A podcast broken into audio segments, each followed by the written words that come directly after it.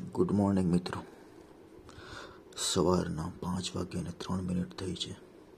અને આ સમયે હું, તમારો મિત્ર સુમિત સુમિત તમને સંભળાવવા જઈ રહ્યો છું. ગુજરાતી પોડકાસ્ટ ગુજરાતી પોડકાસ્ટમાં અમારો પ્રથમ દિવસ છે.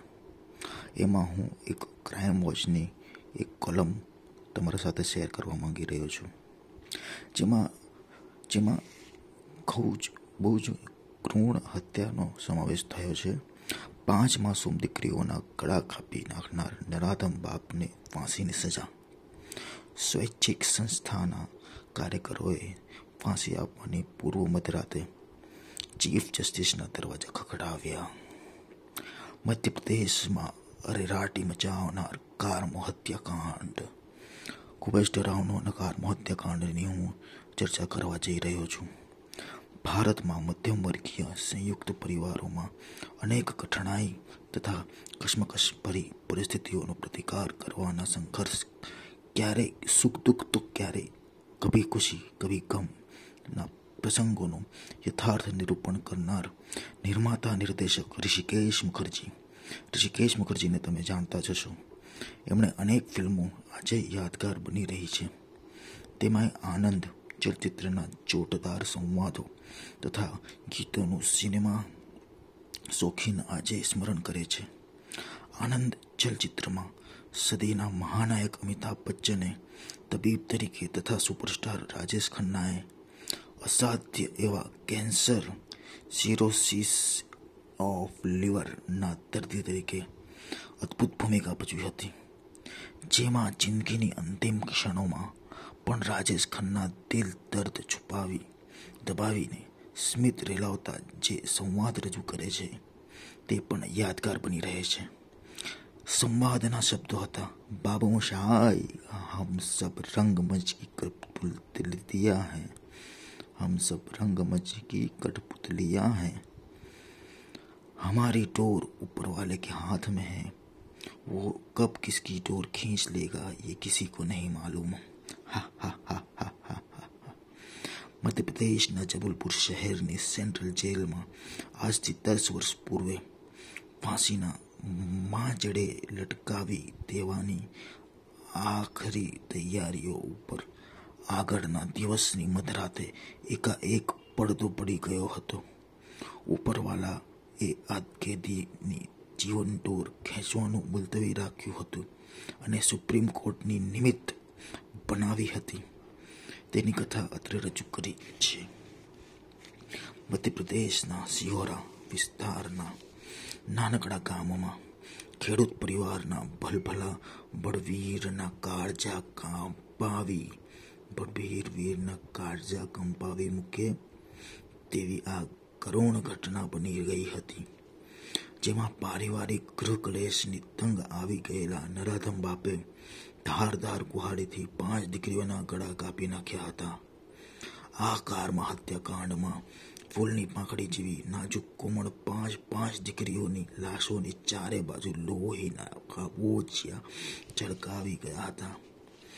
તારીખ અગિયારમી જૂન બે હજાર દસના ગોઝારા દિવસે બનેલા હત્યાકાંડમાં પ્રથમ લીલા ઉંમર વર્ષ છ, દ્વિતીય સવિતા ઉંમર વર્ષ પાંચ, તૃતીય આરતી ઉંમર વર્ષ ચાર, ચતુર્થ ફૂલકુંવર ઉંમર વર્ષ બે, પંચમી જમુના ઉંમર વર્ષ ફક્ત ને ફક્ત એક વર્ષ.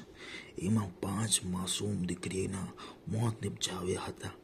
હત્યાકાંડને અંજામ આપનાર નરાધમ બાપ મગનલાલ બહેલાની પોલીસે ધરપકડ કરીને સઘન તપાસ શરૂ કરી. ત્યારે જાણવા મળ્યું કે મગનલાલ બહેલાના પરિવારમાં બે પત્ની, પાંચ દીકરી અને ત્રણ દીકરાઓનો સમાવેશ થયો, થતો હતો. ખેતરમાં પાક નિષ્ફળ જતા મગનલાલ બહેલાના માથે દેવાના ડુંગર ખડકવા લાગ્યા હતા. શાહુકાર કરંજમાંથી છુટકારો મેળવવા તે જમીન વેચી નાખવાની વેતરણ કરી રહ્યો હતો. જો કે બંને પત્ની જમીન વેચી નાખવાનો વિરોધ કરતી હતી. જ્યારે બીજી બાજુ શાહુકારે જમીન હડપ કરવા, વ્યાજ વસૂલવા ધમકીઓ આપવાનું શરૂ કરી દીધું હતું. બંને પત્ની મગનલાલને આવી ઉતાવળ નહીં કરવા સમજાવવાની કોશિશ કરીને પાંચ દીકરીઓના ભવિષ્યનો વિચાર કરવા દલીલ કરતી હતી. પાંચેય દીકરીના લગ્નના ખર્ચા નજરમાં રાખીને જમીન વેચવા, વેચી નાખવાનો વિચાર પડતો મૂકવા હાથ જોડી વિનો, વિનવણી કરતી હતી. જો કે મગનલાલ, જો કે મગનલાલ મનમાં એવો પૂર્વગ્રહ બંધાઈ ગયો હતો કે આ પાંચેય દીકરીઓના તેના માથા ઉપર ભારે બોજ જેવી બની ગઈ છે તેમના કાયમી છુટકારો મેળવવા મનને મક્કમ કરીને મગનલાલે ઘોર અપરાધ અંજામ આપ્યો હતો. મધ્યપ્રદેશના સિહોરા જિલ્લાની, જિલ્લા ડિસ્ટ્રિક્ટ મેજિસ્ટ્રેટ ડિસ્ટ્રિક્ટ અને સેશન્સ અદાલતે સમગ્ર રાજ્ય સનસનાટી મચાવનાર આ કેસનો ચુકાદો આપતા આ બંનેને રેરેસ્ટ આ બંને, આ બનાવને આ બનાવને રેરેસ્ટ ઓફ ધ રેર આ બનાવને રેરેસ્ટ ઓફ ધ રેરની વ્યાખ્યામાં લાવતો અચાનક ગુનો ગણીને મગનલાલ બહેલાની હાઈકોર્ટની મંજૂરીની અપેક્ષા સાથે ફાંસીની સજા ફરમાવી હતી. ત્યારબાદ જબલપુરની મધ્યસ્થ જેલમાં અપરાધીને ફાંસી ખોલીમાં ફાંસી ખોલીમાં ધક- ધકેલી દેવામાં આવ્યો હતો. મધ્યપ્રદેશ હાઈકોર્ટમાં પણ ફાંસીની સજા ફરમાવતો ટ્રાયલ કોર્ટનો ચુકાદો કાયમ રાખ્યો હતો. ટ્રાયલ કોર્ટ મગનલાલને તારીખ ત્રણ ફેબ્રુઆરી બે હજાર અગિયારના રોજ ફાંસીની સજા ફટકારી હતી. ફાંસીની સજા રદબાતલ કરવાની દાદ માંગથી સુપ્રીમ કોર્ટમાં કરવામાં આવેલી અરજી પણ ફગાવી દેવામાં આવી હતી. હવે અપરાધી મગનલાલ માટે રાષ્ટ્રપિતા રાષ્ટ્રપતિ સમક્ષ દયાની અરજી. મર્સી પિટિશન કરવાનો માત્ર એક જ દરવાજો ખુલ્લો રહ્યો હતો.